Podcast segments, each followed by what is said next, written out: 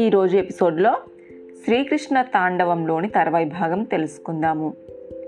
ఇక మీదట ఈ మడుగులో నువ్వు ఉండకూడదు. భార్యాబిడ్డలతో పాటుగా సముద్రంలోనికి వెళ్ళిపో ఆజ్ఞాపించాడు కృష్ణుడు. సరే అన్నాడు కాళీయుడు. ఇక నుండి ఈ జలము పానరమవుతుంది అమృత తుల్యమవుతుంది ఈ నీటిని తాగి తరిస్తారంతా అన్నాడు కృష్ణుడు.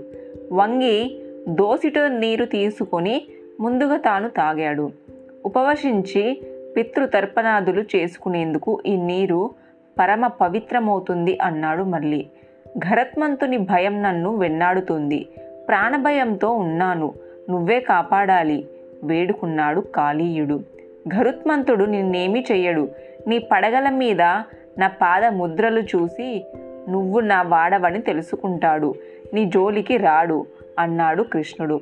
అభయాన్ని ప్రసాదించావు సెలవు అన్నాడు కాళీయుడు. భార్యాబిడ్డలతో అక్కడి నుండి తరలిపోయేందుకు సిద్ధమయ్యాడు.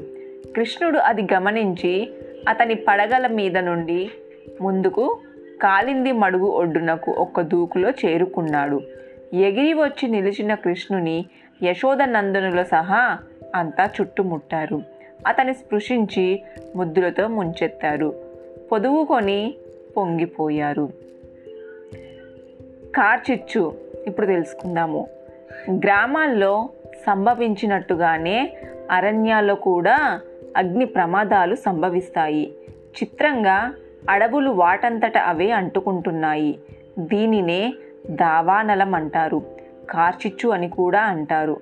కాచిచ్చు నుంచి గోవులను గోపాలురులను కృష్ణుడు రెండుసార్లు కాపాడాడు.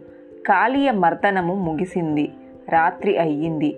అయినా ఎవరూ ఇళ్ళకు వెళ్ళలేదు. అంతా యమునా నది తీరంలోనే సంచరించసాగారు. అక్కడి వనంలో ఆనందంగా గడపసాగారు. అర్ధరాత్రి దాటింది. నిద్రలో ఉన్నారంతా. కార్చిచ్చు ప్రజర్విల్లింది. వనాన్ని ఆక్రమించింది. చిటపటమని ఆకులు కాలుతున్న శబ్దాలు ఫట్ ఫట్ మంటూ కొమ్మలు పేలుతూ విరిగి పడుతున్న శబ్దాలు వినవచ్చి చలచల్లగా ఉన్న వనమంతా వేడెక్కిపోవటంతో మేల్కొన్నారంతా. దూకుడుగా వస్తున్న కార్చిచ్చును చూసి భయపడ్డారు. కృష్ణుని ముందు చేతులు జోడించి నమస్కరిస్తూ నిల్చున్నారు. అభయాన్ని ప్రసాదించాడు కృష్ణుడు. శరవేగంగా కదలి వస్తున్న కార్చిచ్చుని చేతులు జాచి అందుకున్నాడు. నోటిలో పెట్టుకున్నాడు. వెన్నముద్దను మింగినట్టుగా మింగేశాడు. ఇంకోసారి బలరాముడు గోపకులతో సహా కృష్ణుడు ఆలమందలను తీసుకొని ముంజారణ్య సమీపానికి చేరుకున్నారు. ఆలమందలు మేస్తున్నాయి. పిల్లలంతా ఆటపాటల్లో పడ్డారు. మేస్తూ మేస్తూ ఆలమందలు అటెటో పోయాయి. తోవ తప్పిపోయాయి. పిలిస్తే రాలేదు. గోపాలకులు పరుగులు తీశారు. ఆలమందల కోసం వెతికారు. ఎక్కడా కనిపించలేదు. కన్నీరు పెట్టుకున్నారు. కాపాడమంటూ కృష్ణుణ్ణి వేడుకున్నారు. కృష్ణుడు చెట్టెక్కి చూశాడు. దూరంగా ఆలమందలు కనిపించాయి. పేరు పేరున గొంతెత్తి పిలిచాడు వాటిని. వేణుగానం చేసి రారమ్మన్నాడు. పశువులన్నీ పరుగు పరుగున రాసాగాయి. వస్తున్న పశువుల్ని చూసి ఆనందంగా ఎదురుగారు. గోపాలురు. అంతా తిరిగి వస్తున్నారు. అంతలో కార్చిచ్చు చెలరేగింది. అడవి అంతటా అలుముకుంది. ఆవులు గోపాలురు మంటల్లో చిక్కుకున్నారు. ఏడుస్తూ కృష్ణుణ్ణి వేడుకున్నారు. అభయమిచ్చాడు కృష్ణుడు. అందరినీ కళ్ళు మూసుకొని చెప్పాడు. మూసుకున్నారంతా. కార్చిచ్చును పండులా అందుకొని నోటిలో పెట్టుకున్నాడు కృష్ణుడు. మింగేశాడు. కళ్ళు తెరవండన్నాడు కృష్ణుడు. తెరిచాడు. కార్చిచ్చు కృష్ణుని గొంతు దాటి గుండెలోకి దిగజారడాన్ని గమనించారు గోపాలురు సాష్టాంగా పడ్డారతనికి అనేక విధాల కృష్ణుణ్ణి కీర్తించారు. ప్రలాభసూరుడు బలరాముడు చంపిన రాక్షసులతో ప్రలాభసూరుడు ఒకడు. మాయలు పన్నడంలో వాడికి తిరుగులేదు. అందులో వాడు ఆరితేరిపోయాడు బలరామకృష్ణులు గోపాలురులతో కలిసి ఎప్పటిలాగే అడవిలో ఆడుకుంటున్నారు. పరుగులు తీస్తున్నారు. పడిపోతున్నారు. గుంపులు గుంపులుగా ఉన్నారంతా అదే అవకాశంగా ప్రలాభసూరుడు గొల్ల పిల్లవాణ్ణి వేషం ధరించి వారిలో కలిసిపోయారు. నువ్వు ఎవరు? అని ఎవరూ అడగలేదు వాణ్ణి. అలాగే కొత్త ముఖమే అని ఎవరూ కనిపెట్టలేకపోయారు. తమలో ఒకడనే అనుకుంటున్నారంతా కృష్ణుడు సరికొత్త ఆట ఆడుదామన్నాడు. సరే అన్నారంతా గోపాలురంతా రెండు జట్లుగా విడిపోయారు. ఒక జట్టుకి కృష్ణుడు నాయకుడైతే ఇంకొక జట్టుకి బలరాముడు నాయకుడయ్యాడు. శ్రీరాముడు వృషభుడు మొదలైన వారంతా బలరాముడి పక్షాన ఉంటే భద్రసేనుడు సుధాముడు మొదలైన వారంతా కృష్ణుడి పక్షంలో చేరారు.